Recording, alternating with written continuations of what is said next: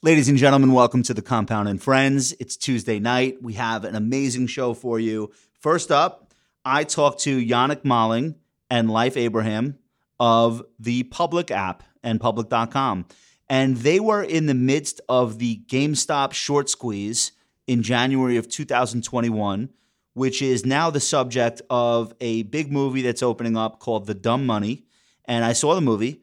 And it's got some great performances from Pete Davidson, Seth Rogen's in the movie, Nick Offerman, and just a lot of great acting and a lot of funny scenes. And it basically tells the story from the perspective of the traders who are on one side of the short squeeze, the Wall Street Bets crowd, and then the hedge fund managers who were on the other side of that historic short squeeze.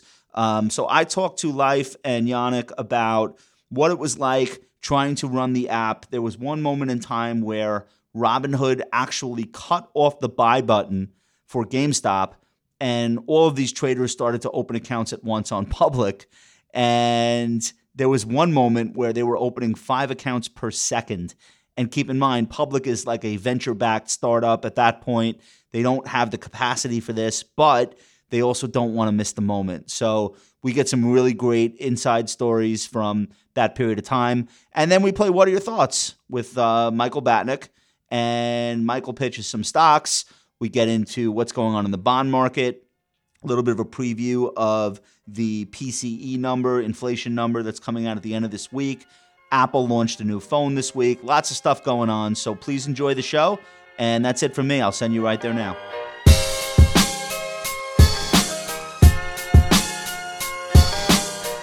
Welcome to The Compound and Friends. All opinions expressed by Josh Brown, Michael Batnick, and their castmates are solely their own opinions and do not reflect the opinion of Ritholtz Wealth Management. This podcast is for informational purposes only and should not be relied upon for any investment decisions. Clients of Ritholtz Wealth Management may maintain positions in the securities discussed in this podcast.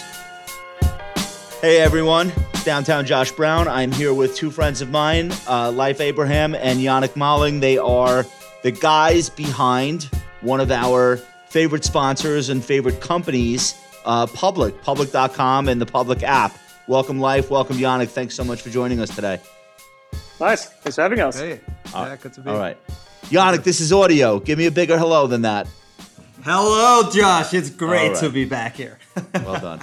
All right. Guys, we're going to talk about Dumb Money. So for those who don't know, Dumb Money is the film that tells the story of mostly January and February of 2021, which I think is going to go down in history as one of the most notable Wall Street / investing trading moments of all time. You had a record-setting number of new investors start to check out the stock markets in 2020 as a result of the pandemic. It was literally the only game in town, and many of those investors probably by now have learned enough to have become better investors. But in those relatively early days, let's just say there was a lot of experimentation. There were a lot of wild ideas going around, and people had way too much time on their hands. And we end up with things like the Dumb Money movie and a whole lot of other stuff in the aftermath. But I want to talk about where you guys were in that moment. So take me back. It's like 2020. You have the app, you have this brokerage service, you've got a much more famous competitor out on the West Coast, which everyone knows is Robinhood. But you guys are starting something different even from the early days. What set you apart from Robinhood even back then before we get into the events of 2021? Yeah, I mean, like we always talk about how like the first generation of these like trading apps kind of was a little bit more focused on speculation overall, so to say. Hence why you're seeing, leading with options trading and stuff like that for people who are fairly new to the markets. And so we early on kind of had this point of view to just more focus on investing over trading, for lack of better wording. And so a lot of the decisions we've made throughout building the product and so on have been kind of being guided by that as well, right? And so as we went into the kind of GameStop craze, we had a little bit built already. We were like a year and a half in market at that point, right? And so we had a little bit like built that perception for us at that point already. But then obviously throughout the craze and a few moves that we made throughout that as well as going off PFOF, PFOF autoflow, and so which we're going to talk about a little bit more of how that decision played out, came definitely obviously more into effect, you know, throughout that time. But from the early days, the DNA of Public was, we're not trying to build the super trading app. We're trying to build the app that's going to onboard the next generation of investors. That was the ethos.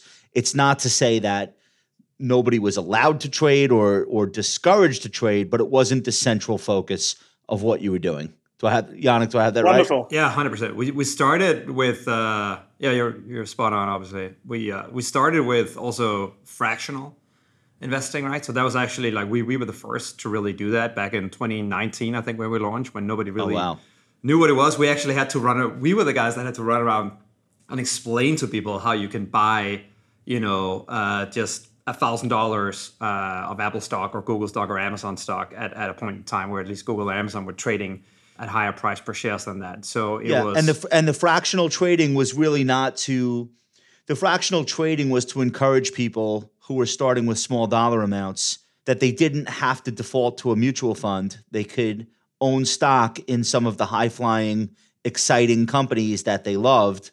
And it wasn't like, oh, you don't have enough for 100 shares, get lost. And that was an innovation that eventually everyone ended up copying. Yeah, absolutely. But it's actually interesting because that was obviously one where your mind immediately kind of went to. What we saw, though, was that even if you come in and you want to start building up a portfolio with just, say, $10,000 for the sake of the argument, right? Then Google trading at 2,000 at a time, I think, had to be 20, 40, 60, or 80% of that portfolio. And so what we found is that it was really a way for people to control the diversification in their portfolio much, much better. It was a way for them to dollar cost average over time. And so you've seen user behavior where people just really, they don't start with like moving over all the savings up front. And then they don't come back. It's quite the opposite. It's more they begin a journey and then they just like keep adding funds to their portfolio. And if you think about it, that makes sense also in a mobile world where you're sort of always on and you always have your account in your pocket. And you can then, with fractional, always add a little bit more money into your positions when the markets kind of start to move. Yeah, it's interesting. So my generation was taught about round lots because I come from the generation where stocks were quoted in 16ths. And eighths of a point and quarters of a point and halves. So it was a points world, not a dollars world. And in a points world, you're thinking about round lots, 100 shares, 1,000 shares, 500 shares. This new generation, they think about it more in terms of, quote, I add $500 to Apple every month. Exactly. Okay. So that's there's a whole layer there that you don't need to educate people around, right? That's right. Because why do they need to understand? No, right. Round lots are important in an old school brokerage world, but today people think in terms of how many dollars do they put into the S&P 500 or Apple, not how many shares they buy. Okay, all right. So you guys are like you swam in front of the wave. There were open questions in 2019, 2018. Will the millennials ever fall in love with the stock market? Where are they? What's taking them so long? Forget about Gen Z. This is we have people in their 20s and 30s who have shown zero interest in investing. So you guys saw it coming. You paddled out in front of that wave, but then it all hits at once. You have 20 million new investors want to be onboarded, almost at the same moment. And that's 2020. And we get through 2020. You guys have obviously benefited. You've built something that a lot of people, served a lot of people as their first experience as investors. But I want to fast forward to January of 2021. And that's where you guys start, Leif, that's where you started this tweet thread. And I'm just going to get you started. You said, next week, Dumb Money is coming to theaters, telling a dramatized story of what happened in January of 2021 during the GameStop craze. Public was in the midst of the event in real life. This is the story of how we experienced it. Okay, so tell me, it's January 2021. You guys are minding your own business. What's going on? Exactly, and I can literally just give you a little bit of that rundown how I did it in that Twitter thread.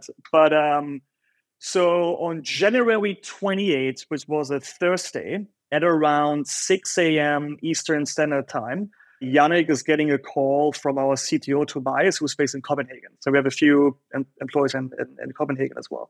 And his call was basically like, hey guys, so you know how yesterday was our best day ever by about 2x, which was like the first kind of run up that we've seen.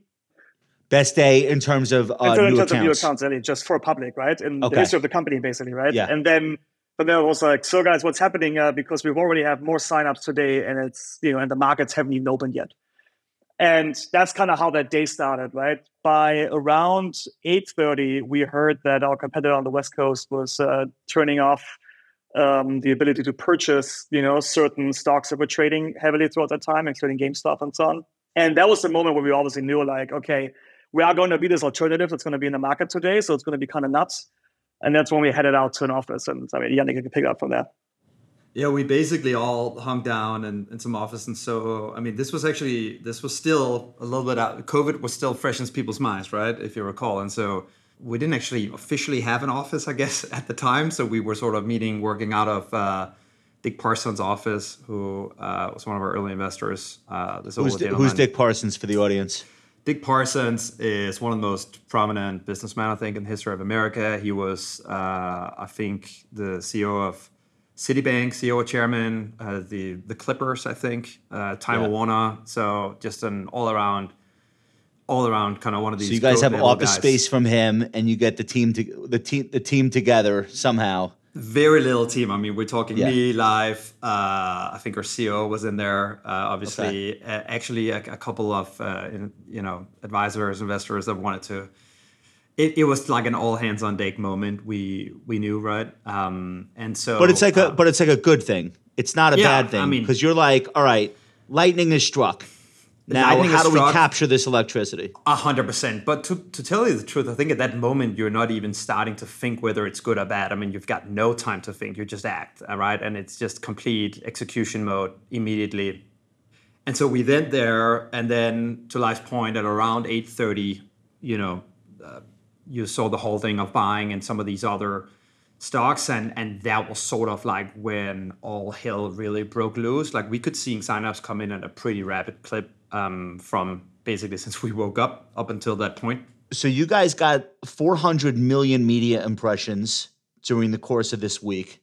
How many accounts are being opened? Leif, I think you said 5 new users every second. Obviously, it fluctuates throughout the day, but like at the peak, it was about 5. Yeah, was about five new users a second, which is quite rapid. Oh, this is you. You said our Twilio account was still on a debit card with $50 auto refill. Our CFO was calling vendors, desperately trying to get us on invoice plans before the cards would fail. So this was not premeditated.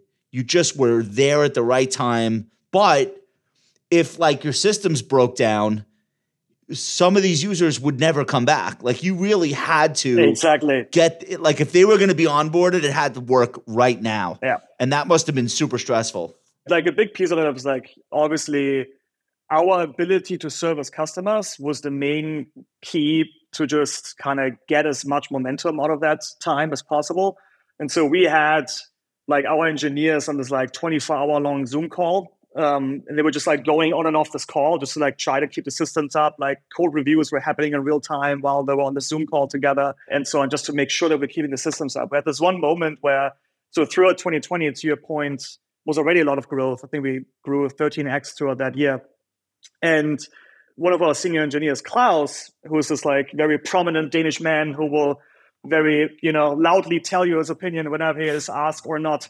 And so Klaus was literally looking at us and was like, so guys, if we double the user base, our systems will crash. You know that, right? Like, we actually have to refactor the entire, like. That sounds bad. Like, is that bad? Like a system from scratch.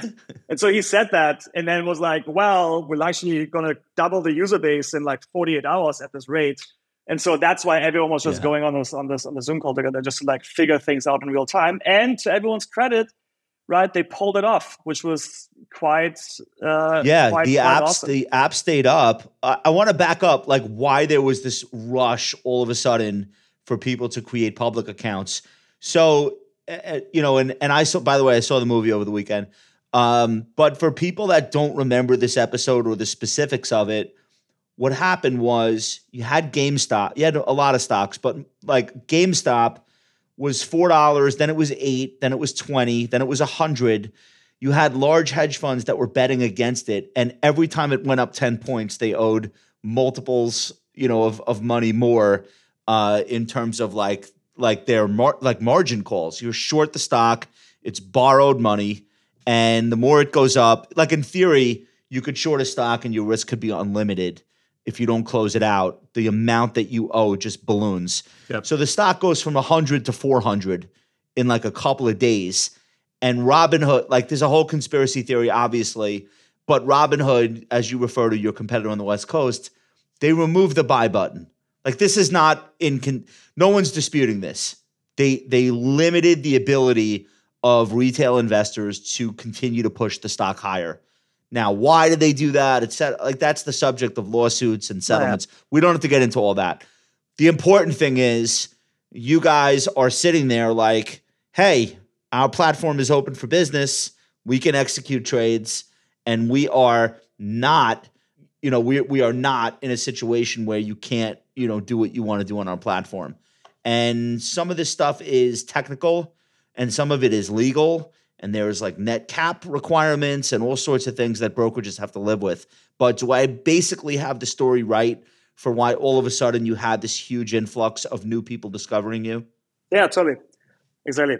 Okay. And anything you want to add to that, or anything I got wrong there? So we when we look back to that, we always say that luck favors the prepared. And so a big part of that was really the sense of yes, first off, we've built a lot of goodwill in the year before of the people that already knew us. And I think that goodwill was just accelerated throughout that time, right? Like to your point, there were a lot of conspiracy theories floating around of how the system works, like how market structures work, the relationship between brokers and market makers with payment for order flow and all that kind of stuff. And so there were a lot of openings to basically ensure for us to make sure that people know that if you're a customer of Public, you are the customer of anyone else, that we're trying to, do everything right for the people who are using the platform and so on. And so I think that was obviously just a massive piece, right? We actually got a lot of love throughout that week just for fast, transparent communication, right? So just what is the tweet going out? What's the email and the message going out to users, throughout the day at certain times or something happened, et cetera. And just this very clear, open communication where people were just understanding what's actually going on and so on, to also just counter all the potentially wrong narratives that are floating out with all those conspiracy theories and so on. That, I think, was a super important part to also, make sure that, people trusted us throughout that process. Because I think it would have been very easy to just throw us into the pot with everyone else, so to say, at that time. I was going to say, you guys seem to have put a lot of emphasis on transparency and just explaining what was going on to your users, and they seem to appreciate it. Were you nervous at all of, in that moment, getting thrown in with other apps that were struggling, or, God forbid, getting the attention of Dave Portnoy by accident? Yeah. There are or regulators or a politician, because there were politicians just accusing people of crimes and stuff. In that moment, anyone could have said anything about anyone. 100%. Yeah. It became the thing that everyone had to jump on. But I actually think, let's take it back a little bit to what something you said before, right? You said, in 18, 19, everybody was like, we're the millennials, we're the guys in the stock market. I think one of the things that really helped, in addition to up to COVID and then meme stocks, et cetera, was the whole demystification of the stock market, right? People talk about democratization. They really also talk about demystification. And so if I was to draw a chart of demystification, that's gone up, right? And as that's gone up, more people have joined the markets. Everybody starts to understand how it works. But then suddenly there was this moment in time where for a second, everyone on the customer side was like, wait, do we really understand nothing here? And then you're just back to peak mystery, what the F is going on? Yeah. And that's exactly why we over-index so much on just clear, transparent, honest communication, and try to actually be a resource to customers as well as anyone else that wanted to talk to us. We did get a lot of calls behind the scenes those days as well, from God knows who, to like from all kinds of folks to like get our read on things, because we were, I guess, very concerned that suddenly the long-term effect was going to be, oh no, the stock market's only for the highly sophisticated and it's never going to work for me. And it is as we always thought it was going to kind of be. Yeah, the rigging. So, all right, that's a really big part of this. The psychology of the millennial generation here in America, you think about their formative years. So when they're in elementary school, the dot-coms blow up and maybe they hear their parents talking about how much money they lost in pets.com and AOL and whatever. And then like 7 years later, that same generation is like in high school or graduating college, and they see their parents lose their house. And they don't really fully understand what caused it, but Wall Street's involved. Goldman Sachs, Lehman, AIG, they hear about, you know, the Fed probably for the first time in this era. So there is this like suspicion that finance is this f***ed up thing where like every 5 years your parents either lose their retirement savings or lose their house. Like that, right? So that's part of like the whole, when will the millennials ever get interested in stocks? So then they do, and like 6 months into it, the buy button is removed from the most popular app. So you could understand like that rigging. And, you know, a big part of, I'm not going to get into the movie, but a big part of the movie is to like give you the backstory for why people, regular people, just felt so grossed out or so in the mood for revenge against traditional Wall Street.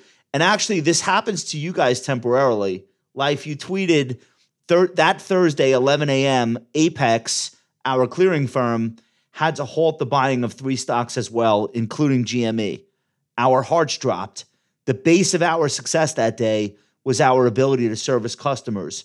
But for those 3 stocks, it suddenly went away. Luckily, by 2:30 p.m., they were back. Okay. So most people don't understand what a clearing firm is, and we don't have to explain that today. Yeah. But basically, your brokerage firm is built on top of the technology provider, and I'm friendly with Bill from Apex. Shout out to Apex. But like some of this stuff is out of your control.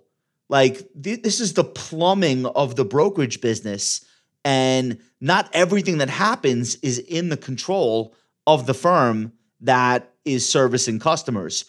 So that must have been a really frustrating moment for you guys. Yeah, and I think the system, it depends on who you are, right? So like our competitor on the West Coast is self-clearing, so they own that part of the stack as well. We work with Apex. And what happened throughout that time was just a very unprecedented, you know, thing, right? So just imagine you have, you know, very unilateral flow into very specific stocks where the volumes are just crazy, crazy, crazy suddenly. And because that price went up so much, you had this thing that clearing firms have called the VAR, the value at risk. And you can think of that as basically collateral they have to hold while these trades are settling. And so that price, that money they had to hold just went up. I'm sorry, because Leif, they're the house.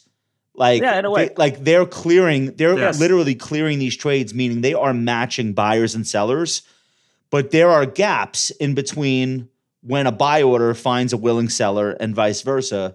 Therefore, they have to be capitalized in order to carry out that activity. Yeah, and that's why that's so important. Exactly. And those capital requirements just skyrocketed throughout that time, right? And that's why, you know, obviously, you know, Apex was able to solve it incredibly quickly compared to some others. But that was really what happened there. That was just unprecedented, right? And so it really came down to like how well connected are these firms even just within the industry that they even have access to capital fast enough and so on, right? But obviously, back to your point, like explaining a regular retail investor how that stack works, who are all the different parties involved. You know, you have the brokerage, you have the clearing firm, you have the market maker and the exchange, et cetera, et cetera, et cetera. And like getting people to truly understand all that and the different requirements all these have and whatnot, like forget about it, right? And that's really where wherever you see intransparency, you're going to see a lack of trust. And that's why, you know, and that's why it was always so important to have very transparent communication, to try to explain to people how these things work, et cetera, et cetera. But it's tough, right? It's very, very tough. No question.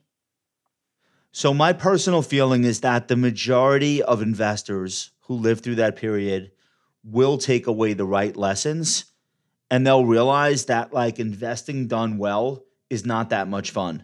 Like that was a lot of fun for the people who were very online and on the message boards, and they felt like they were part of a movement. And I totally get that. And if I were, 21 years old at the time, I probably would have been like all over that whole like Wall Street Bets thing. Okay. But I think most people in the aftermath, conspiracy theories aside, the ability to buy GameStop temporarily was broken on certain apps. That served as almost like a fire break, like the fever broke. And then in the aftermath, GameStop stock got crushed. And then, of course, we're 3 years later or whatever, and most of the value that had accumulated in that stock is now gone as the fundamentals have taken hold. But I think like most investors, and you guys could probably confirm this, are like, okay, that was fun, but I'm not going to do that again.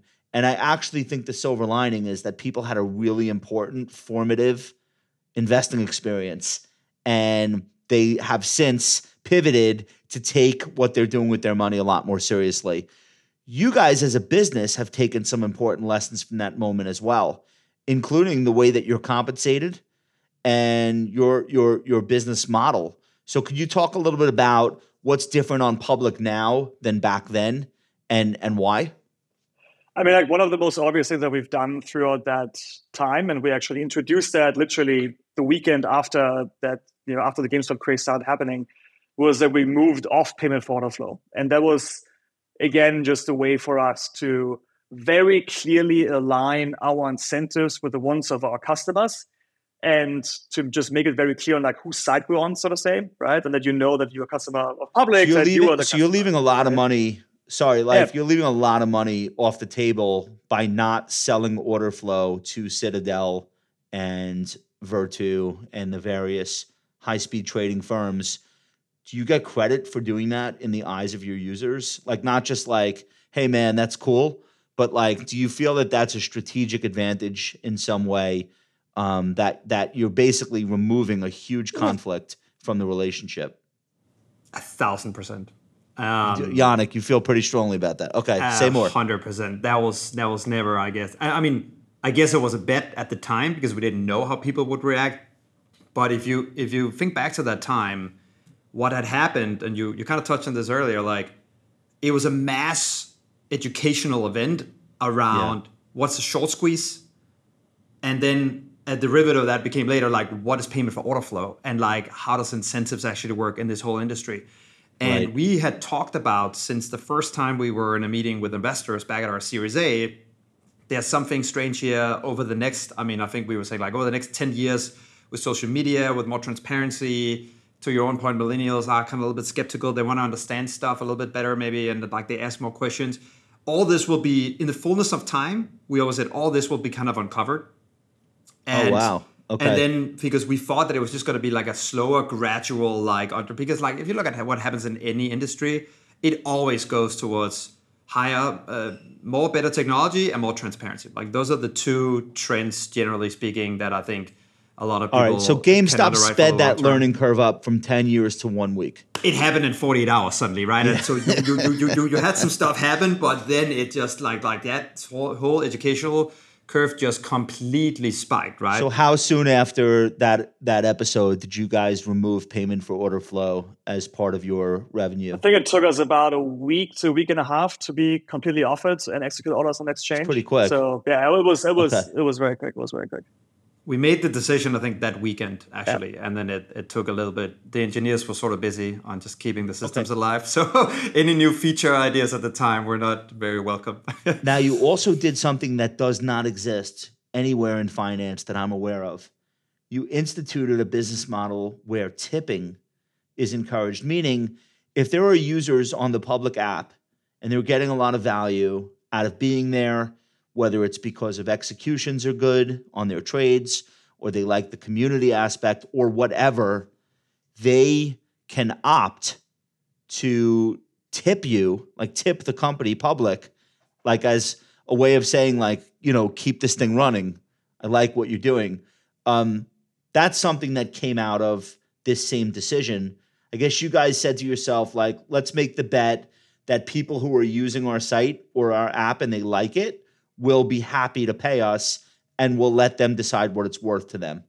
I don't know of that anywhere else in finance. That's a pretty radical idea.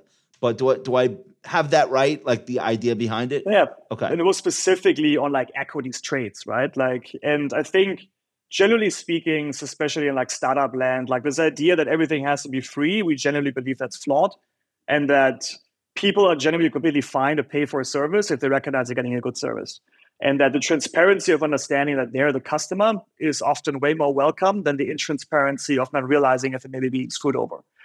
And so I think that's really... Yeah, nothing is free. You know, exactly. That's right. Nothing is actually free. There's a trade-off. Somebody's getting paid for something. Otherwise, why are we doing anything at all? Exactly. And so, okay. And so that was just like a very...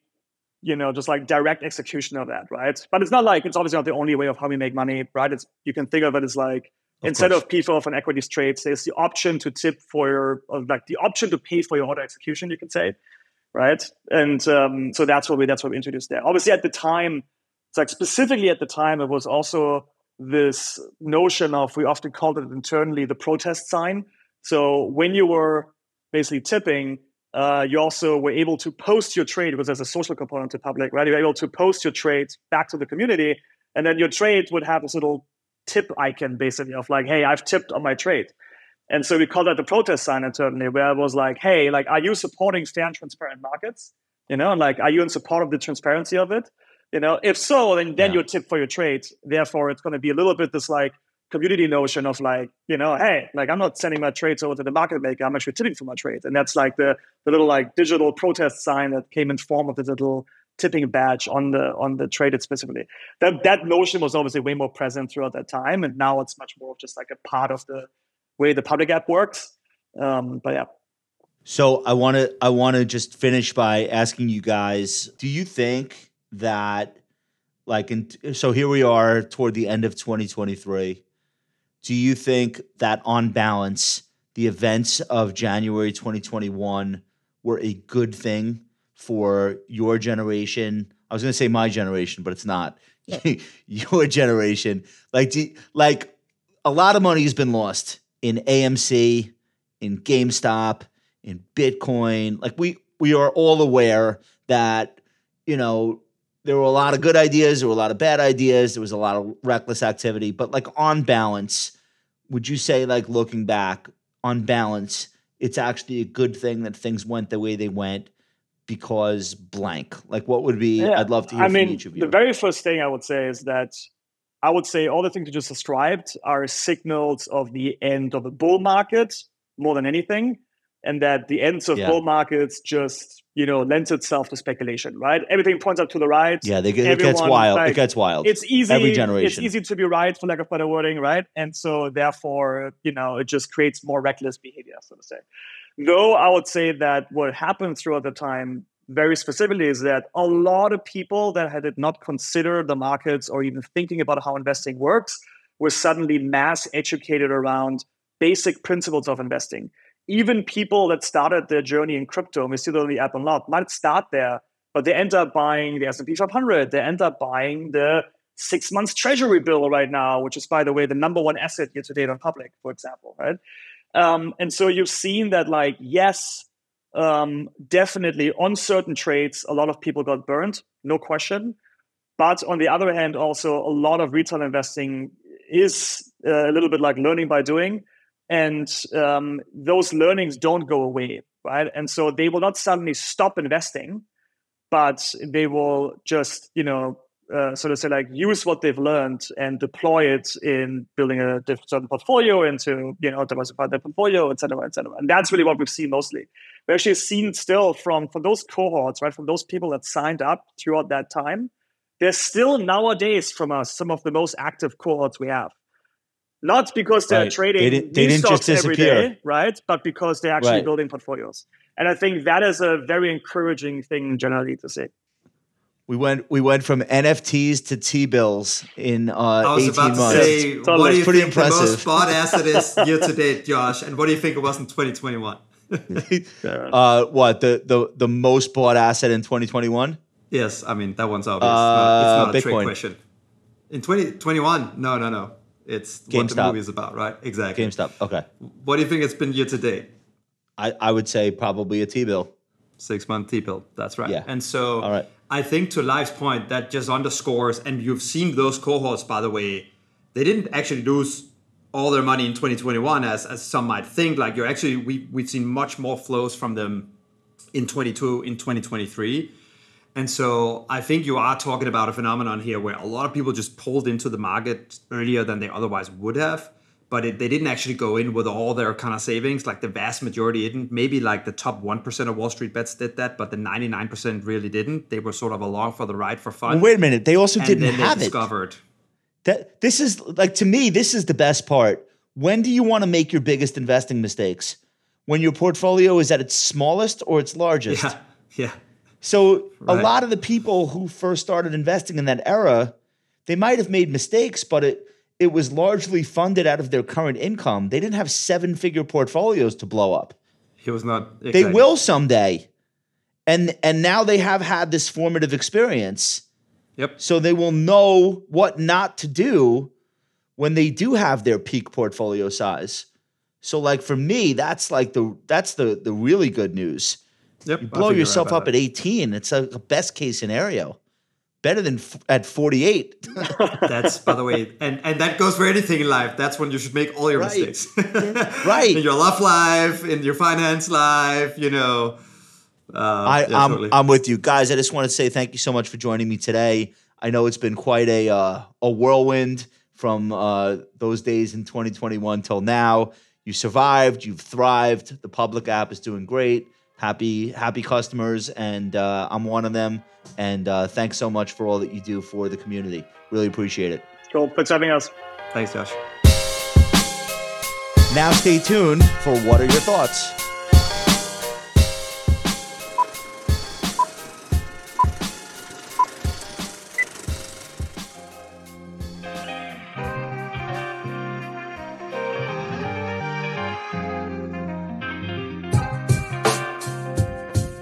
Yup, we're back.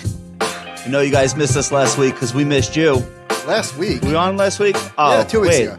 I don't know. We were on last week. Somehow it's October. I have no idea what's going on. It's week 4. I know. I have no idea what's going on. All right, yo, shout out to all the gangsters in the live chat. We love you guys. Thank you so much for coming. Everyone's here on time. Dave Wilson, Midwest Cannabis. Cliff is here. Sean's here. Random Trends in the house. Who's buying the dip? Somebody. Nick Kaspersky, what up? Jay Luther. Hamager. See you. I bought the dip today. Old Testament's in the house. Have a real later. Feeling that. All right. Hey, everybody. Welcome to an all-new edition of What Are Your Thoughts? My name is Downtown Josh Brown, here with my co-host, Michael. Say hello to the people. Hello. Hey, I have an announcement to make. We are bringing the show, The Compound and Friends, to Charlotte, North Carolina, a live event. It's going to be late afternoon, early evening in Charlotte. Will there be barbecue? Hell yeah, there will. Location TBD, but it's Tuesday, November 7th, and we are going to give you guys a chance to be the first to hear about the details. All proceeds of the event will be going to No Kid Hungry, which is our favorite charity. And it's really exciting to be down south and doing this live for our friends in the North Carolina area. So if you want to get the details before everyone else, the thing that you want to do is send an email to askthecompoundshow@gmail.com. And we will blast that information out to our list first before we put it anywhere else, about how you can get a ticket, and it's going to be one hell of a night. I can promise you that. All right, we have a sponsor tonight, Mike? We sure do. Rocket Money. Okay. Rocket Money is a personal finance app that finds and cancels your unwanted subscriptions, monitors your spending, and helps you lower your bills all in one place. I think I might have told you this, or might have told the audience this. I discovered that I was already paying another company that was like the same type of subscription, 5-year subscriptions. I swear to God. That's so meta. But I also discovered, so I get emails when there's like large transactions. I'm like, hey, wait a minute. Didn't I just get billed for this? Yeah. The guy that I work out with. I was being charged every 20th of the month, and all of a sudden there's like 3 charges in the last week and a half. I'm like, hey, buddy, I got the cops watching you. Who's the guy that you work out with, Ben? I hate working out. I absolutely hate it. I pay a guy to watch me work out so that I actually do it. I hate it. It's hysterical. So that you show up? Does he come to your house or you go to his gym? No, neither. Zoom. Oh, for serious? For serious. Okay. So anyway, I saw Rocket Money. I got multiple emails for, like in the weekend. I'm like, oh, what's going on, buddy? And he blamed the software. I'm letting it get slide for now. I'm working out with him on Friday, and we'll see. I'm gonna judge his reaction face to face or Zoom to Zoom. If it really was the software, if he was trying to pull one over. Okay. I'll give him the benefit of the doubt. He's a good guy. One more time on the call to action. Rocketmoney.com/compound. It will save you money, save you hassle. Give it a shot. I love it. What do you have to lose? Worst case scenario, you find some stuff you're paying for no reason, and come on. Because you know what? I'm not like economy. I'm not a line item guy with my credit card. I see the bill, it comes in, goes out. Yeah, this looks about right. Yeah. But all right. Before we get the show started with the topics, I just want to give a public service announcement. Today was an ugly day. Try to unchip these, John. Today was an ugly day on Wall Street. Wait, are you jumping in front of my? I am. All right, I'm cutting the line. Just right across the board. I think it was a 90% down day, which means 90% of the issues, not just the S&P, but that trade on the New York Stock Exchange, were down. It was pretty ugly. Chart off. USA czar is saying, I joined that quote. I pay a guy to watch me. What did I miss? I hate working out. If I don't pay for somebody to hold me accountable, I won't do it. I hate it. How much are you paying this guy? I'll watch you. How much are we talking? I'll get the nugget to watch you. So, okay. Seasonally, this is lining up. The old sell Roche Bayom. Yeah. What? Wait, what else you got to say, wise guy? Put that shit show back up. I want to see this thing. Yeah, it's ugly. I've been in transit all day. What went up today? Like a little bit of health, a little bit of pharmaceutical. Yeah, really nothing. Mondelez had a good day. I took this at 3:15, so it's probably even worse by the close. But seasonally, this has lined up. I know we joke sometimes about seasonality, but the end of September, for whatever reason, the whole sell Roche biome, I don't know why it works, but it tends to work. And then next chart, please. We get a 5% pullback more than 3 times a year on average. This is good. And yet, almost every time, and I'm probably guilty of this myself, every time stocks go down a little, you think they're going to go down a lot, and maybe they will, maybe they won't, but just I urge a little bit of calm and relaxation. Although I will say, chart off, objectively, as somebody who we do a lot of content, down markets are just more fun. Now, I don't like bear markets. This is not a bear market for the record, but when stocks are just going up slowly, it's boring. It's not much to talk about. I could see the Business Insider headline tomorrow, like Michael Batnick wants people to lose money. No, I don't. I'm saying the quiet part out loud. I agree that down markets are more fun because there's more to talk about and more people pay attention. So as long as you're like, you don't have like nerves of jelly and you're not like out there doing stupid shit just because the market goes down. I think for most people, down markets are not like enjoyable because obviously your account is lower, but it reveals a lot about like what's really going on in the markets. When it's 72 and sunny, you don't learn anything. And where your personal risk tolerance is. You only know where your line is when you go over it. So how many 5%, if you had to guess, how many 5% pullbacks have we experienced, or even 10, have we experienced since we started doing this show in, I don't know, 2019? 20? 25? No. I mean, whatever. It's a lot. Yeah, they happen all the time. But we're here every time it happens, and we do the show, and we calm people down, and it builds your character. That's right. So man up. All right, woman up. All right. So now I lost my train of thought. Oh, let's talk about deflation. Obligatory. We're going to get, I think, the most important economic data point of the week on Friday. Not important to me, but important to the people that swing a lot of money around. This is PCE. The Fed pays more attention to personal consumptions and expenditures than they do to CPI. That is their preferred measure of inflation. I think the major difference is that PCE underweights the housing component relative to CPI. Are there any other like really big differences between the two that are worth pointing out, or not really? Well, what am I, an economist? Yeah, I guess not. Okay. Just a guy. Just for those who are going to be watching at home on Friday, the number that people are expecting is 3.2% year-over-year growth in personal consumption and expenditures. And then, of course, there's a core PCE as well, which is stripping out some of the louder, noisier components. And that's going to be – I think that's going to determine how the we go out this weekend. Like if we're going to have an extension of the sell-off in stocks, it'll be because of that. And the reason I feel so strongly is I think the proximate cause of this week and last week's sell-offs were what's going on in the bond market, which we're going to get to in a minute. We did get August new home sales today. New home sales fell 8.7% month over month, which is big. That was worse than expectations, and 5.8%. I don't know how to read this. Was it 5.8% a year ago that they fell, and now they fell 8.7%? Or I don't like doing a negative number and then saying higher. That's weird to me. But maybe I'm just reading it wrong. The housing market is thoroughly broken. It's just like it's frozen. 30-year fixed mortgage rates hit 7.19% last week. That's the high. This is all you need to know. Yeah. That is the highest rate for a 30-year fixed mortgage going back to July 2001. We also got S&P Case-Shiller Home Price Index for July. The Case-Shiller Home Price Index measures the 20 largest metropolitan areas, the housing market. That was actually up one point. It's prices. So that's not transactions. That's prices. It's up 1.1% improbably year over year, and up 0.6% month over month, so July versus June. So Bespoke, is that surprising to you? No. Bespoke, I'll get to the know why in a second. Bespoke tweeted, half of the 20 cities tracked by Case-Shiller saw home prices hit new highs in the latest release, including New York City, Miami, Detroit, Chicago, Charlotte, Boston, Atlanta. The reason why it's not surprising is because there are no homes, and there's still too many people that need to get into homes.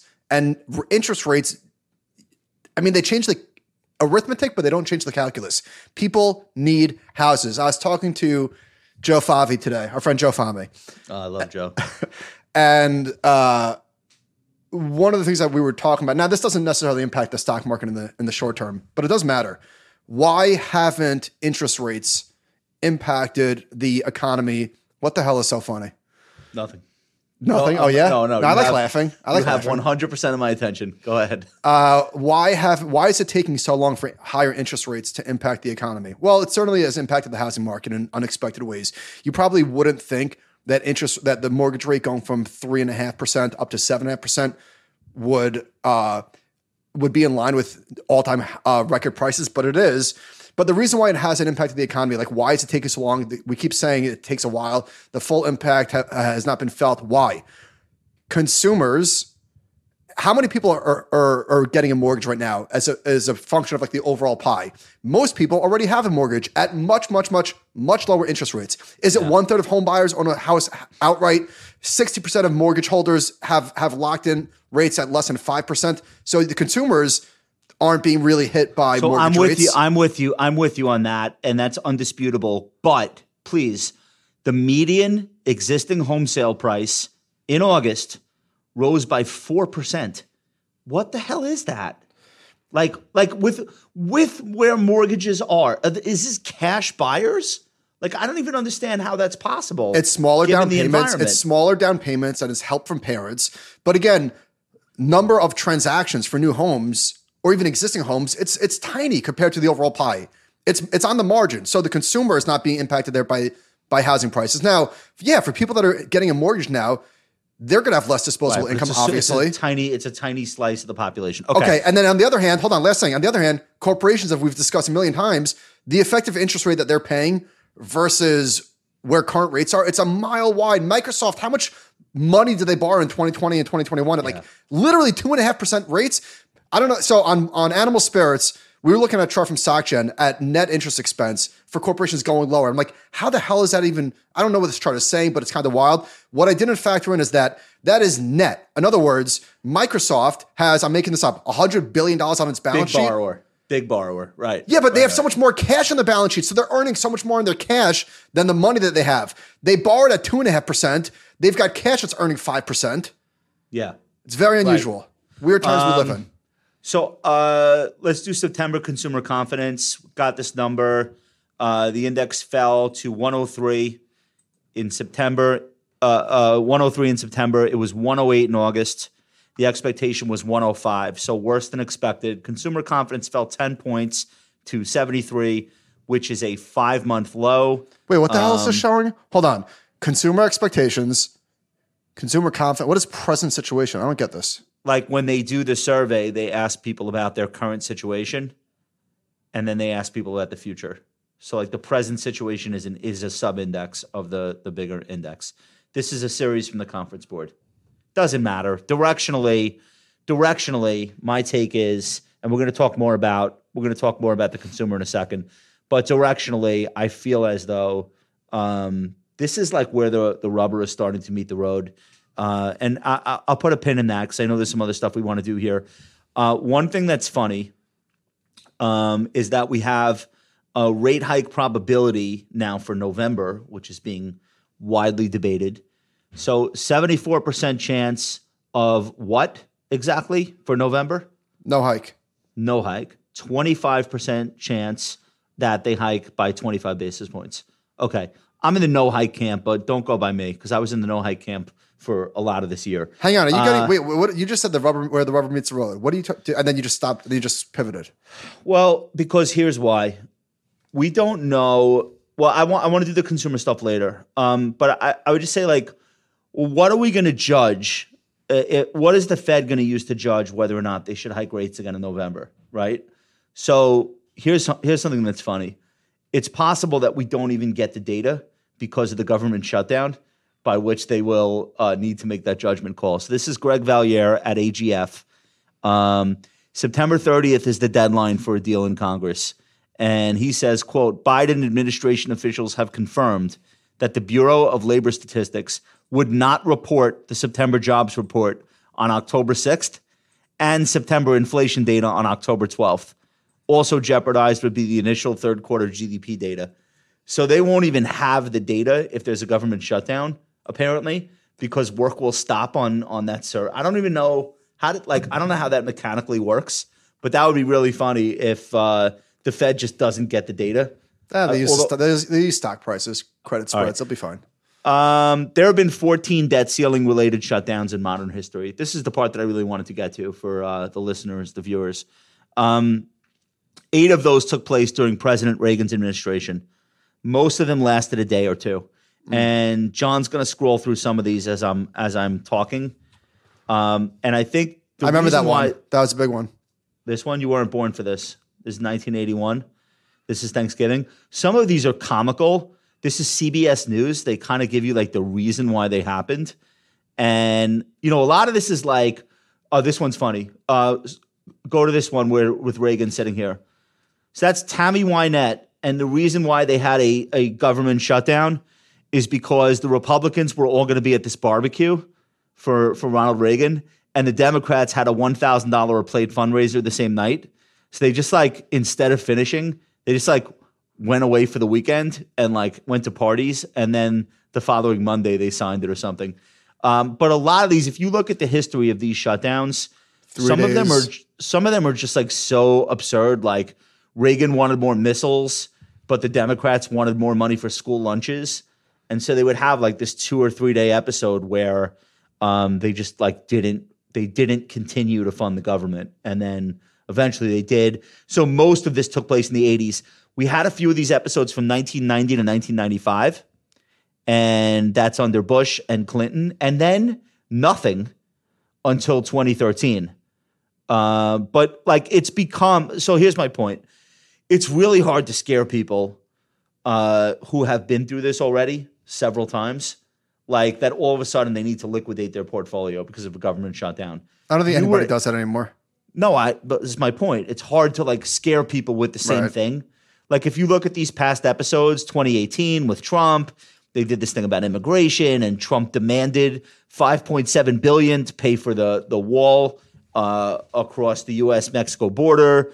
And then at the last minute, they signed the bill. So it's like, this is a game that we've been playing for a long time. I understand there are reasons to be bearish right now and there are reasons to take less risk. I don't think that this is a valid one. What are your thoughts? No. I hate the game. Hate the game. I completely hate it. Okay. All right. You're up. All right. Let's talk about some risks to the economy. This is fun. All right. This is from the Wall Street Journal. The U.S. economy has sailed through some rough currents this year, but now faces a convergence of hazards that threaten to create more turbulence. Among the possible changes this fall: a broader auto worker strike, a lengthy government shutdown, the resumption of student loan payments, and rising oil prices. Each on its own wouldn't do too much harm.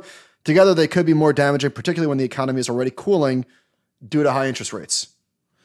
Biden was picketing with the UAW this week, and Trump's making noises about how he would handle it, presumably with like a table full of McDonald's. But it's bad. Like the workers' strike, I think it's not its own problem. It's like a symptom of the bigger problem, which is just this huge catch-up in employee pay, and it affects all industries. It's no different than the writer's strike in Hollywood versus the streaming platforms. We're just in this moment where like there's just been this huge uptick in prices for everything from insurance to healthcare to now gasoline again. And this story is not going away. And it has not yet shown up in margins, corporate margins. All these pay hikes and all of these strikes and demands, it really hasn't had a big impact. Maybe because there's very little unionization at companies like Apple and Alphabet. Like that's not like a challenge that they're reckoning with. And a lot of the earnings in the S&P are coming from companies like that. And maybe that's the reason why this hasn't spilled over into a bigger story with respect to S&P 500 earnings, but I feel like it's coming. What else did you have? Does this give a leg up on Tesla compared to the other giant automakers? It's got it. I feel like between Biden and Trump, depending on how involved they get with this and how long it drags on for, like they could crash the domestic automakers. Like they could do a ton of damage if they instigate this to go on for longer. And that's not saying I'm taking a side or I have a strong point of view on who should get paid what. I'm just making the point that it does seem to favor the Tesla story versus the other automakers. General Motors found strong support at like 31, 32 several times over the last, going back to June of 2022. And it's basically on the edge right now. That stock sucks. Like crap. That stock's been like within the same 10-point range since 2011. All right, I want to talk about leading economic indicators. So this chart shows the year-over-year change with the year-over-year change in real GDP. Now, it doesn't really track exactly, but there's a pretty big gap between the year-over-year change in blue going negative and real GDP just does not respond. The next chart, please. This breakdown breaks down what are some of the underlying components. You've got leading economic indicator components. So within the financial bucket, you've got leading credit index, you've got the S&P, interest rate spreads, and then you've got the non-financial components, consumer expectations, ISM index of new orders, building permits, average weekly hours. So it's quantitative. It's not, these aren't, I know there's surveys underneath it, but it's a quantitative measure. And the upshot is this. This has been down for 17 consecutive months. Going back to the mid-90s, the only other time that we've seen anything like this was during the GFC. Now, I'm definitely not, trying to be alarmist, but, this is wild. I mean, they're not showing us consecutive advances. They're just showing declines. Consecutive monthly declines. Right. But if you like overlaid this and let's say in red, you saw consecutive advances, it might calm you down a little bit. I don't know. That does not look great. I got to be honest. The Wall Street Journal today did a story. This was their big story of the day. Americans finally start to feel the sting from the Fed's rate hikes. And the gist of the story is borrowers shopping for mortgages or auto loans are experiencing sticker shock. New 30-year fixed around 7%. That's up from 3% 2 years ago. That increase can mean a home buyer has to pay hundreds of dollars more a month compared with 2 years ago. Wait, Josh, pause for a sec. So you talk about people getting less for their money. So Michael McDonough has a great chart that Ben and I spoke about in Animal Spirits today, where he shows, so the average monthly mortgage for a 30-year fixed, 20% down, is $2,300 a month. Pre-pandemic, it was $1,000. So from 2019 to today, it's up 130%, $1,000 a month to $2,300. So he flipped it on his head and said, okay, what is a $2,300 down payment? What does a $2,300 monthly mortgage payment get you today versus what it would have bought you in the past? And pre-pandemic, it would have bought you, I'm sorry, just in the beginning of the pandemic, it would have bought you a $700,000 house. Now it gets you $400,000. So your money is going a lot less than it used to. And for people that are in this situation, it's hell. Here's Mark Zandi, chief economist at Moody's. He estimates, he says, buying a home or a car right now is, quote, completely unaffordable for the typical American household because you're mixing higher borrowing costs with higher prices. He estimates the typical American household would need to use 42 weeks of income to buy a new car as of August. That's up from 33 weeks 3 years ago. The National Association of Realtors calculates the typical American family can't afford to buy a median-priced home. I don't know what the solution let's throw this chart up real quick, John. This is average monthly car payment during the second quarter. Focus on the red. So that's a $700. That's a $700 average monthly payment for new cars, and that's on top of everything else that's gone up in price. So I don't know. I don't know what it says in the country when the typical American family, I guess typical by income, can't afford to buy a median-priced home. We have a severe, severe imbalance here. And I don't know what the solution is. We're not just going to start like government-funded home building. And the home builders themselves, they're building, but they're not like pricing things to move. They're going to do what's best for them. They're publicly traded companies. They're focused on profitability. So they're not just you're not going to get some sort of Marshall Plan where Toll Brothers and KB Homes come out and just start erecting hundreds of thousands of houses. It's not going to happen. So this is where we are, and this is my lead-in. I think that's why consumer confidence, which we put a pin in before, is basically crashing. This chart comes from BookVar. So we talked about the consumer confidence index. This is what it looks like. This is crashy to me. So, I mean, first of all, it's not crashing. Number one. Number two, this trend that you're talking about has been in place for a while now. I think this is just gas prices. Fine. September consumer confidence, 103, down from a revised 108.7, 2.5 points below the expectations. It's the lowest level since May. The components were mixed, slight increase in the present situation, but more than offset by an almost 10-point month-over-month drop in the expectations component. And again, lowest since May. It's I feel like it's not done. I don't think a stock market bounce in October is gonna change the direction that we're headed in. Consumers are pissed, and with good reason. And the underlying causes of them being pissed are not all of a sudden going to evaporate. So I think this is a story that's going to be with us through the end of the year. What do you think? So, well, two things. I'm looking forward to seeing the household debt and credit report, which comes out from the Federal Reserve Bank of New York. If you look at credit card delinquencies, mortgage delinquencies, auto, it's up a little bit, but it's really nothing with nothing. It's basically where it was pre-pandemic. So I'll be looking out for that. Number two, J.P. Morgan's Guide to the Market has a chart showing the household debt service ratio. Now you're talking about feelings, I'm talking about facts. The household debt service ratio, which is the debt payment as a percentage of disposable personal income, is 10% off the lows of around 8%. In Q4 07, that was 13%. So the facts are that people are much less levered and sensitive to interest rates than they were 15 years ago. They just unless they have to buy something. Yeah, fine. I agree. If you're in the market for home right now, it's brutal. I said it's hell, and it really is. Yeah. All right. Got a new iPhone. Are you getting it? The iPhone 15 came Absolutely. Out on Friday. There were pre-orders already. The analysts seem to think that this thing is selling as well or better than most phones in recent history. Did you have to go to the store? How does this work? You don't have to go to the store. You can buy it on Apple.com. Do you have a phone broker? Can you give me his number? I usually go to Verizon on Sunrise Highway, and it's a corporate-owned store. It's not like a guy. And we'll probably get one because I have 4 people using iPhones, and in any given year, somebody's up for a new one. So wait, I thought you said you did get one. I did not get one, but we'll probably get one. No. So there's 4 of these. There's the Plus, the Pro, the Pro Max, and then the lower cost base model. J.P. Morgan last week said that lead times for the more expensive Pro and Pro Max models are higher than for the lower priced options. Other analysts are agreeing with that.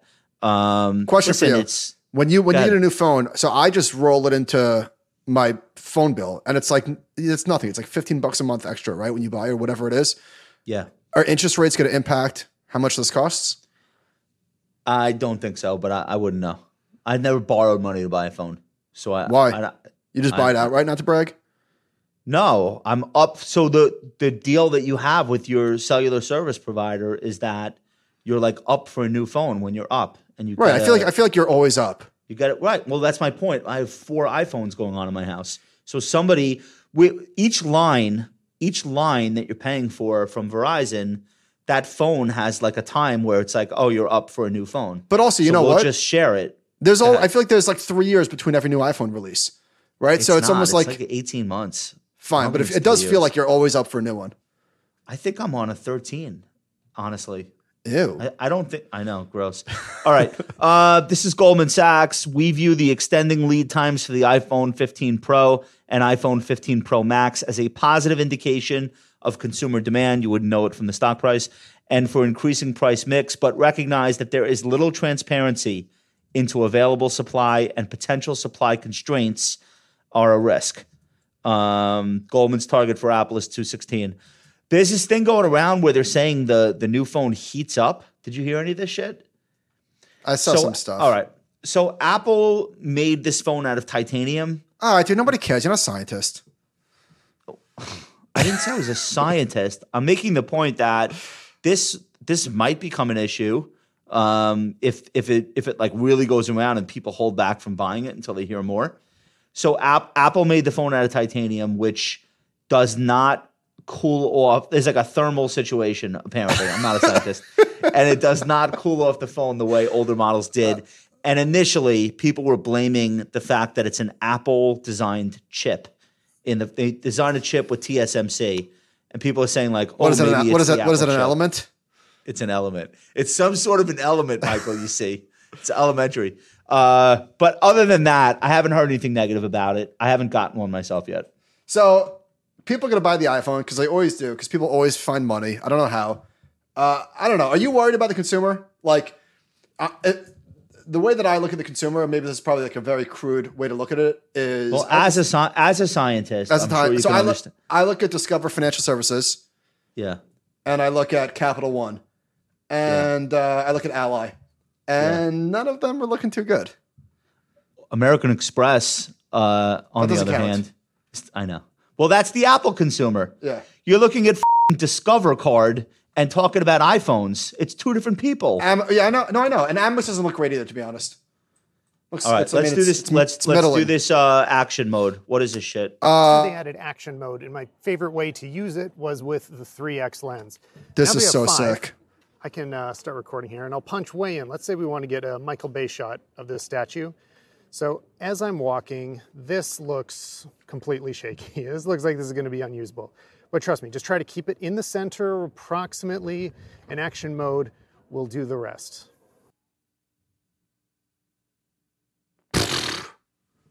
Oh my God. This is going to save the economy. This is it. Is that AI? Holy cow. How do they do that? Holy cow. Do you know that the iPhone does more revenue than McDonald's, Netflix, Pfizer? Nick Beats is asking, is there a mudroom mode? I don't know what that means. Neither, but I like it. How crazy is that? Yeah, just in case I'm about to make like a student film for my class at NYU. No, I think that's cool, especially if you're filming like your kid playing soccer. You know who needs that? Chris. He's got his Instagram is an abomination. He needs that. That's the worst thing I've ever seen. If you're filming your kid playing sports and you're running down the sideline tracking them and they score a goal, and then you could like use that action mode to take out all the shakiness and maybe like put like music behind it. Crazy. You might actually make a video of your kid that somebody else wants to watch, which most people are not capable of doing. All right. Unbelievable. Let's keep it going. Go ahead. All right. Let's talk about real yields. So yields are up, charts on. Top is what? This top is nominal, bottom is real. So 10-year nominal on top, 10-year real or inflation adjusted below. All right. Where's this from? This is from Goldman. So short versus long duration paratrades tracks the path of real yields. And we're looking at, I guess this is just value versus growth, more or less. Short duration stocks have been outperforming when yields go. I'm sorry. I'm an idiot. So the light blue is the 30-year real U.S. Treasury yield, which is now positive 2%, meaning in inflation-adjusted terms, on a 30-year Treasury, you're earning 2% above the rate of inflation. Yeah, and they're comparing this to a basket of stocks. But it's actually interesting. It's short duration assets versus long duration. So think like, I don't know. So the 30 year is the ultimate long duration asset. Like Pepsi versus Peloton, for example. Okay. But what's interesting is that these have tracked pretty decently, but now it's sort of, it broke apart. It's breaking down. It broke down, and it also broke down in gold. Next chart, please. So you've probably seen this chart a million times. You're looking at gold in red. And inverted real yields. And so that's the 10-year, they flipped the chart upside down. Correct. Okay. So these were tracking very closely until what? Spring of 2022? So higher real yields should be, hypothetically, and also in reality, competition for gold, right? Yeah. Gold is a yieldless nothing. Yeah. And gold's hanging in there. And more interestingly, I mean, it doesn't look great, but it doesn't look terrible with a really strong dollar. All the conditions are there for gold to get crushed, and it's not. Yeah, I think gold is like a fear hedge more than it is an inflation hedge. And I expect it to hang high so long as volatility is rising and there's so much uncertainty about interest rates. And now we have this government shutdown. Like gold is the perfect asset for this moment. Meanwhile, even though stocks have been going down, the VIX is not even at 20. I know. It's pretty orderly sell-off. What does Nick Cola say? Like, call me at 30? Something like that. Yeah. Something like that. All right. What are we doing? Oh, huge losses, though, for big bond ETFs this year. I know it's relative, but the AG, so the U.S. Aggregate Bond Market ETF, which is an iShares product, it's a $92 billion ETF. It's down 12% since the Fed started raising rates. So this is a Bloomberg U.S. bond aggregate. It's not down a lot this year, though. No, but just since like the rate hiking cycle started, it's off 12%, which for like a pretty vanilla bond fund, that's a pretty notable drop from its peak. Totally. I'm just saying, year to date, they've been fine. All right, so this chart is from – chart back on, please. This is from Jason Gepford at Sentiment Trader. He said absolute devastation of fixed income. The average U.S. bond is trading at 86 cents on the dollar. This includes treasuries, corporates, mortgages, et al. Total carnage. Chart off, please. The reason why this is why I said they're not getting killed this year, they got killed in 22 because there was no buffer, right? Going from 0 to 5 is you had no income too. Devastating. Like, yeah. So going from 4 to 5, while not great, I mean the AG is flat year to date, even though rates are screaming higher. Now, if you have more duration, kicked right in the pants. The 7 to 10-year U.S. Treasury bond ETF, which is IEF, it has fallen 15%. The TLT, forget about it. That's the long bond. That's down 30%. We're going to get into more of this later. Last thing on this topic before we go to Dumb Money. So Balchunas tweeted, people keep piling into TLT. Another $750 million this week. Amazing. Can't recall an ETF taking in so much money while being down so much and so consistently.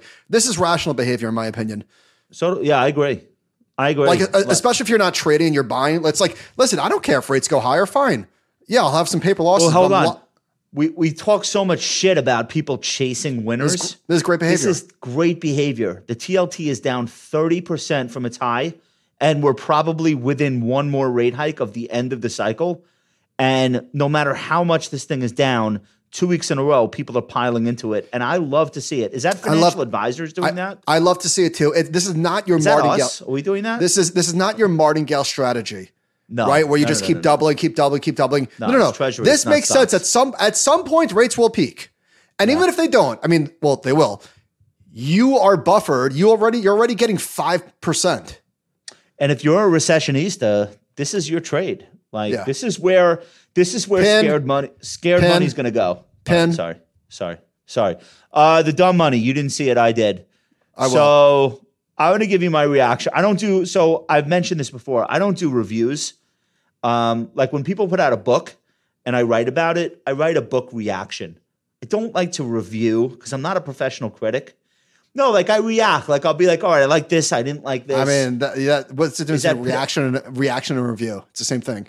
Is that semantics? I don't know. I mean, we're not different. You're not a professional. No, I'm not giving it all right, let me put it to you this way. I'm not giving it a grade. I just want to say what my reaction is to these things. There's a lot of throat clearing. What's going on here? You okay? Dumb Money movie had some really entertaining moments. I would have made the movie a little bit differently. So I understand why they made it the way they made it. Let me back up. They put a lot of emphasis onto the regular people who were using Robinhood and buying the meme stocks and riding the wave higher. They really wanted to show you why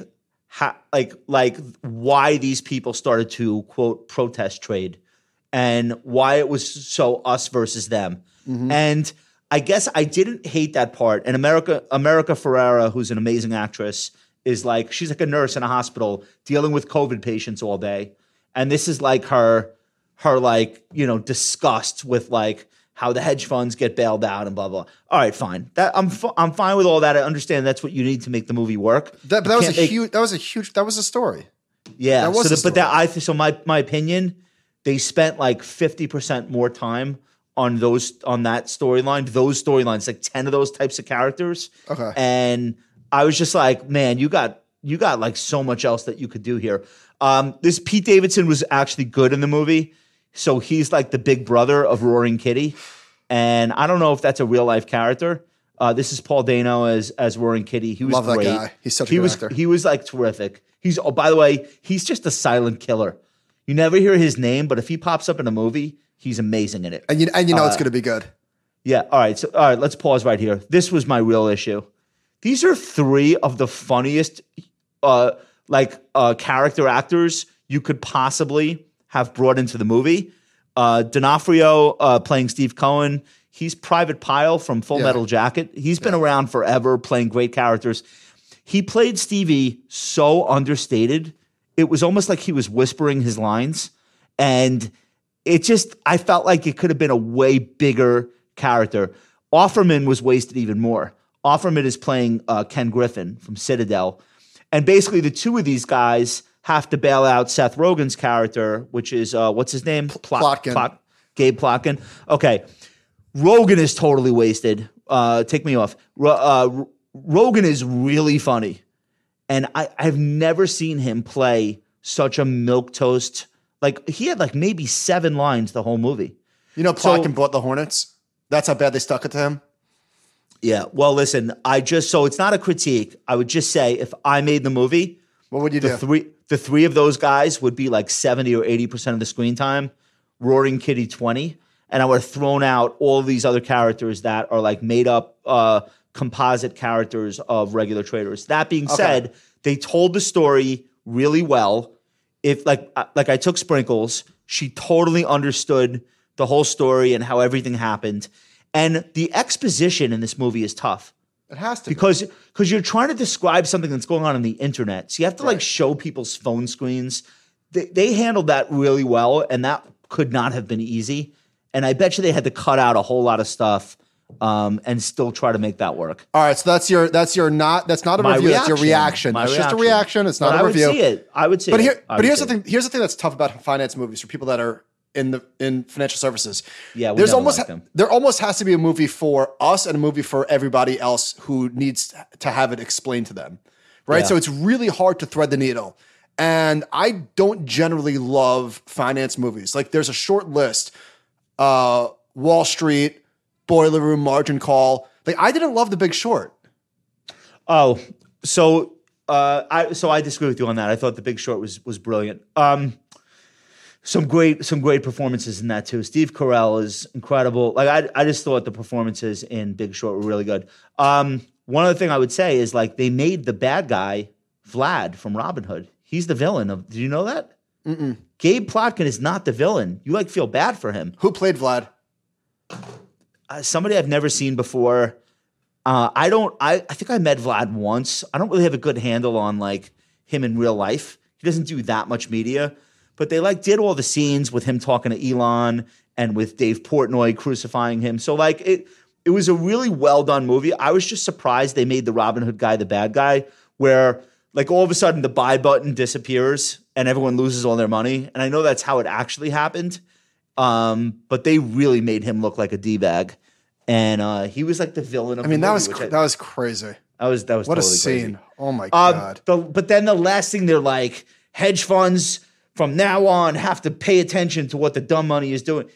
Dude, every single character in that movie is like as wealthy now as they were prior to this whole episode. Like they're all going to be fine. I think more. We all understand the sentiment, but it was unfortunate what happened because it was only going to end one way. I don't know what the market cap of GameStop was.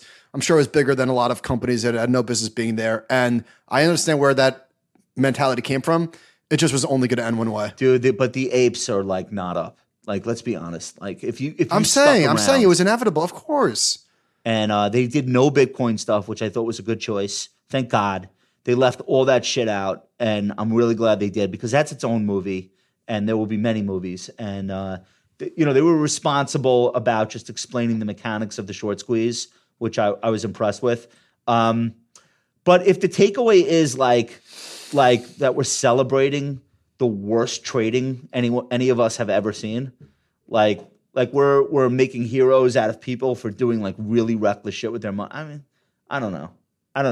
I guess like you want to lionize the people that like drove up the short squeeze, I guess, because it's an us versus them, rich versus poor movie. So I kind of understood the choice. I think I would have made it more a comedy. And this wasn't as funny as it could have been if they used those three characters more. Just my personal take. Good, right, good non-review. Good reaction. Reaction, that's what I'm saying. Okay, all right. So it sort of felt like a bull market for a second. Did you know that the industrials of the Dow Jones variety made a new all-time total return high in September? No, not September. No. July. Did you know that? Yeah, July. I did know that. It was Apple, though. You didn't know that. No, I did know that. Don't pretend most of the stuff, but most of the industrials did not. It's a price-weighted index. But the Dow is not weighted the same way as the S&P. The S&P, meanwhile, was only 2% from a new all-time high. Yeah. Kind of interesting. All right, chart on, please. We're going to go through some charts. So these are the total returns since the Fed started raising rates in March of 2022. The NASDAQ 100 is up 5%. The S&P is flat. The Dow is down a little. The Russell's down more. The microcaps are down a lot, down 20%. When is this since? This is since the first rate hike? Since the first rate hike. Now, chart off, please. You could say, we're not in a bear market. Look at those charts. You could also say, kind of amazing that the Fed took rates from 0 to 5.25. Oh, I'm sorry. Stocks are flat. Sebastian Stan played Vlad from Robin Hood. He is he's like the guy in the Captain America movies. Oh, he was Bucky. He was Bucky, in Cam and Tommy. Yeah. All right. Thanks to he's a Winter Soldier. Thanks to Christopher Brown for letting us know. I like this guy. Handsome fellow. No, he's good. They made him the villain. Yeah. All right, charts back on, please. So this is Urian Timmer. Is this really a bull market? If indeed a new bull market started on October 13th, 2022, it is certainly testing our patience. The 23% rally remains well below average in terms of the typical recovery slope from a bear market low. So for those of you who are listening and not watching, Urian shows all market rallies from the bottoms in the past. And the blue line, there's a blue line that's average. And we're, It's not terrible, but nothing special. Really nothing with nothing. Really pull out the fangs and it's way worse. Well, we're about to. So next chart, please. I had Nick Majuli make a chart for the Russell 1000 median total return by market cap decile since the Fed started raising rates. Now, this is important. I had Nick, because he's smart, much smarter than me, go back to March 16th and tell me what were the market cap deciles then, not now. Because if you do it now and look backwards, you get some funky results. So every decile, the median return for stocks is lower since the Fed started hiking, except for the top two, which we already knew. But when you look at it this way, it's pretty decile by market cap. By market cap. So what's in decile one? Is that Apple, Microsoft? Yeah, these are the 100 biggest names in the Russell. Then the next, the 101 through 201 or whatever it is. Everything lost money except the two largest categories of stocks. Correct. Since the Fed started, that's a great idea you had, and nice execution by Nick. So not that the Fed's target was, necessarily taking the stock market, but it's happening a little bit. Yeah, I think people are not calling this a bull market if you pull out, the S&P 50, like nobody's calling this a bull market. And if you're in this market in individual stocks, you do not feel as though you're in a bull market. Hell no. You don't. Now I would say I'm a glass half full type of person. The fact that the median stock is basically up a little bit overall since the Fed started hiking. It's kind of miraculous. All right, next chart, please. This is from Bar Chart. S&P 500 equal weight index is more than 2% below its 200-day moving average, while the S&P remains above. This has only happened 5 times in the last 30 years. Ooh. And the dates aren't great. Oh, yeah, yeah. August 98, January 2000, September 07, October 18, and March 2020. Although March 2020 was the bottom, so we'll take it. Yeah, it's not great. Not great. Yeah. Gun to my head, we're not done going down, but yeah. What do you know? Next nothing. Chart, please. Gun to my head. Yeah, next chart, please. Russell 2000 sectors. Hold on, you know what? Chart off, Josh. That's not a brave thing to say. When stocks are going lower, they're not done going lower. Yeah, who thinks stocks bottomed today? Nobody. Can I tell you why I don't think so? Please. Maybe it'll add some legitimacy to what I'm saying. I look at internals as a scientist. And one of the things Sean and I were doing on Halftime Report today, we were looking at the percentage of stocks that are oversold. And that's one of the things during a dip or a correction that I think is worth paying attention to. It's nothing. What do you mean? It's something. I'll tell you what it is. No, I'm saying stocks aren't oversold. Oh, yeah. Well, fine. You're agreeing with me. My point is only 20% of S&P names are at an RSI of 30 or below. Yeah. I think you kind of want to see that closer to half before you could be like, all right, this is washed out. I don't have a prediction or a price target. I'm just saying, I feel like we need to see more of a washout, and we probably will. Okay. You might be right. You might be wrong. One last chart from Bespoke. Russell 2000 sectors, the average stock distance from 52-week high. This is gnarly. A lot of the small stocks are just getting blown to smithereens. Ugh. Look at the average healthcare small cap stock. What the hell is going on with Russell 2000 healthcare are like? Dude, look at XBI. They're like preclinical biotechs, right? What's going on with that? XBI looks like absolute garbage. Yeah, just not great. All right, I'm gonna make the case now. Several weeks ago during the rally, I was finding it harder and harder to make the case because every stock was up, right? Yeah. It was just hard. I'm not trying to. Don't have that problem anymore. Yeah. So I've got several cases to make, and I'm going to run through them real quick. Now, news this afternoon: Target to close 9 stores across 4 states due to theft and crime. Not a lot. No, it's not. But we spoke about this, or you spoke about this. Like soon they're going to start shutting some of these stores. So, New York City, in Harlem, and Seattle, and San Francisco, and Portland. It's horrible. And this is definitely going to be politicized. What the hell? And what the hell do you replace the Target with? Like in an urban center, like in a city like Seattle or New York. Like when Target goes out, it's not like Walmart slots right in. Like what do you even fill that space with? Yeah, it's just people sleeping on the floor. So I don't like to buy stocks that are crashing and haven't even done anything remotely resembling a bottom. But Target is on my watch list. I will be stalking. Next chart, please. This thing is down close to 60%. It looks just horrible. But you know, I wouldn't mind buying this a little bit higher if it starts to show some signs of life. I mean, for what though? What do you mean for what? It's called investing, son. Like for a bounce though. Like you don't want to be a shareholder in Target, dude. I have no interest in catching it for like an 8% bounce. I'll wait for a bounce and try and catch a higher low. And share a little trading tip with you. When you're about to punch in buy TGT, at the last minute, put an AMZN instead. Okay. Go ahead, continue. Next, God, that's such a buy signal. Next chart. All right, here's another one that, Josh, I know you hate. And this is a stock that I've been stopped out of that I do not own. Dollar General. It was on the cover of Bloomberg Business Week. Hate your job, try working here. Why Dollar General might be the worst job in America. Yeah, I bet it is. Next one, please. J.P. Morgan. Dollar General's core low-end consumers already at a stress point, acting recessionary today, given 1, diminished savings, 2, inflation pressure, 3, student loans, 4, fuel prices. First half 2024 macro headwinds sequentially worsening. Cuts to sell 116 target. Next chart, please. This stock is down 60%, has not seen anything like this in its history. Again, I am going to wait for it to stop crashing, but this is another one on my buy and hold list. If you really want to bet on this consumer recovering, which dude, is the bottom, that has nothing to do with it. So what's the investment case for Dollar General? That has nothing to do with it. Well, tell me what it is. I'm asking. Just overreaction.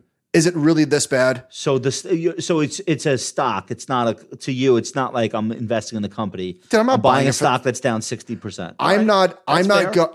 This is not a buy for 3 year and hold for 3 years type of. I'm not betting on a turnaround or management fixing it. I know the company is legitimately under the pressure. However, I'm older than you, and I have seen many retail bankruptcies, the likes of which you and your generation cannot even fathom. We had stores that all right, it's enough of this. We had stores. Nobody cares. We had stores. Woolworths, Caldor. Like you don't even understand that these things existed. They were so big. They were like part of the country, and they go. When they go, they go. I'm not saying that's going to happen at Dollar General, but I'm just like I'm making the point. Like down 60% could be down 90%. Do you know there used to be Rite Aids from coast to coast? Rite Aid. Things just they go. No, it's a fair point. It's a fair point. That's all I'm saying. It's a fair point. They don't have to bounce back. It's a fair point. But my point is if you look at what's going on at Dollar General, it is not – it's bad. It's bad. They're underperforming Walmart dramatically. Sears. Look at the chat. Mervyn's, JCPenney, Kmart, Radio Shack, Thrifty. Listen. Thanks, guys. Steinmart, Montgomery Ward's. I'm waiting for higher low. This sucks in good times. Okay. Waiting for higher low. Does not suck in good times. All right, but the actual thing that I did buy, and now listen, this is just I'm gambling. This is pure gambling. So we spoke earlier about bonds. Now I legitimately think that bonds here are a gift, whether or not rates continue to go higher, which they probably will. This I'm with you on. I think if you are an investor, you can buy. I'm not saying you need to buy the zeros, like or be a cowboy, but if you want to buy. Just something simple like the ag or whatever with wherever the duration is. I don't know if it's 6.5 with starting yields at 5.5. You're not going to get destroyed. You might lose some, but if you're going to buy and hold bonds, you're going to be fine. Okay. That being said, I like this pitch. That being said, I'm being a cowboy, not with a lot of money. I'm just playing. I bought TLT. No. Did you leverage? No. I don't even want to get. What? I don't even want to get the ticker. Leveraged. Was that TBT? I'm not even telling you. What is the leveraged long bond? I forgot the ticker. I bought TMF. It's the daily 20 treasury 3X. You understand that you have just set up Michael Batnick versus Bill Ackman, right? I've literally set this up. I just feel like it's like we're at reminder bluff. To our listeners: this is not only not financial advice. This is poor advice. Now I'm using leverage. I am not going to be in this because it's just the reset and the decay and all that shit. This is like a week and I'm out either way. Okay. No, so, listen. It's a trade. Anything can happen with a trade. I'm with you. It is a gamble. I'm buying. I'm buying. Whatever. I'm having fun. All right. Let's go out with a W for you. We have a mystery chart, and I think you're going to nail it. This is like a very important consumer discretionary company. It is not just important in the United States, but globally.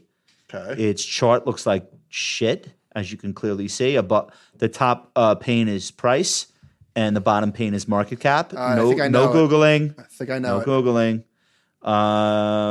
First of all, would you buy this with your own money? Would you buy this stock right now? Because you seem to love these falling knives. Would you buy this one? Oh, without no, absolutely not. Yeah, knowing nothing. No, of course not. What if I tell you it's a dollar store? Would you get excited then? No, it's a company whose products you use and love. You more than me, actually. Starbucks? No. Nike?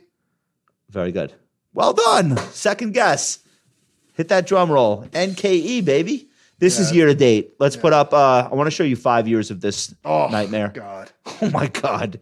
Ooh. So Nike is now round-tripping the pandemic, believe it or not. This is filthy. That's pretty bad. No, I have no interest in this. So it's cheaper than its like 5 and 10 year median valuation, but it is not a cheap stock relative to any other stock. And it's a tough situation because I feel like people gorged on sneakers during the pandemic, like everything else. And they're just like slowing down a little bit. You know what's hitting an all-time high? Lulu versus Nike. Yeah. And then also on the footwear front, Hoka is like a hot brand on cloud. Yeah, like there's look, these are tiny compared to Nike. I doubt they're hurt. And Adidas is in bad shape right now. So theoretically, Nike should be kicking ass, but it's tough. Like Foot Locker blew up earlier this year. I don't think Nike's bottomed. I think the stock gets to 80 before it gets to 100. What do you think about that? It looks really bad. Terrible. All right, we're going to wrap it up. Hey, everybody. Tomorrow is Wednesday, which means you get an all-new episode of Animal Spirits podcast first thing in the morning. It'll appear on YouTube later in the day. Stars Michael and Ben, personally my favorite podcast of the week. Make sure to check that out. Ben is doing a live Ask the Compound right here on YouTube, and at the end of the week another episode of The Compound and Friends. Thanks so much for watching tonight. We appreciate you, and we'll see you soon. Whether you're just getting started as an investor or you're managing a multi-million dollar portfolio, Ritholtz Wealth Management has the solution for you. It all starts with building the right financial plan. To speak with a certified financial planner today, visit ritholtzwealth.com.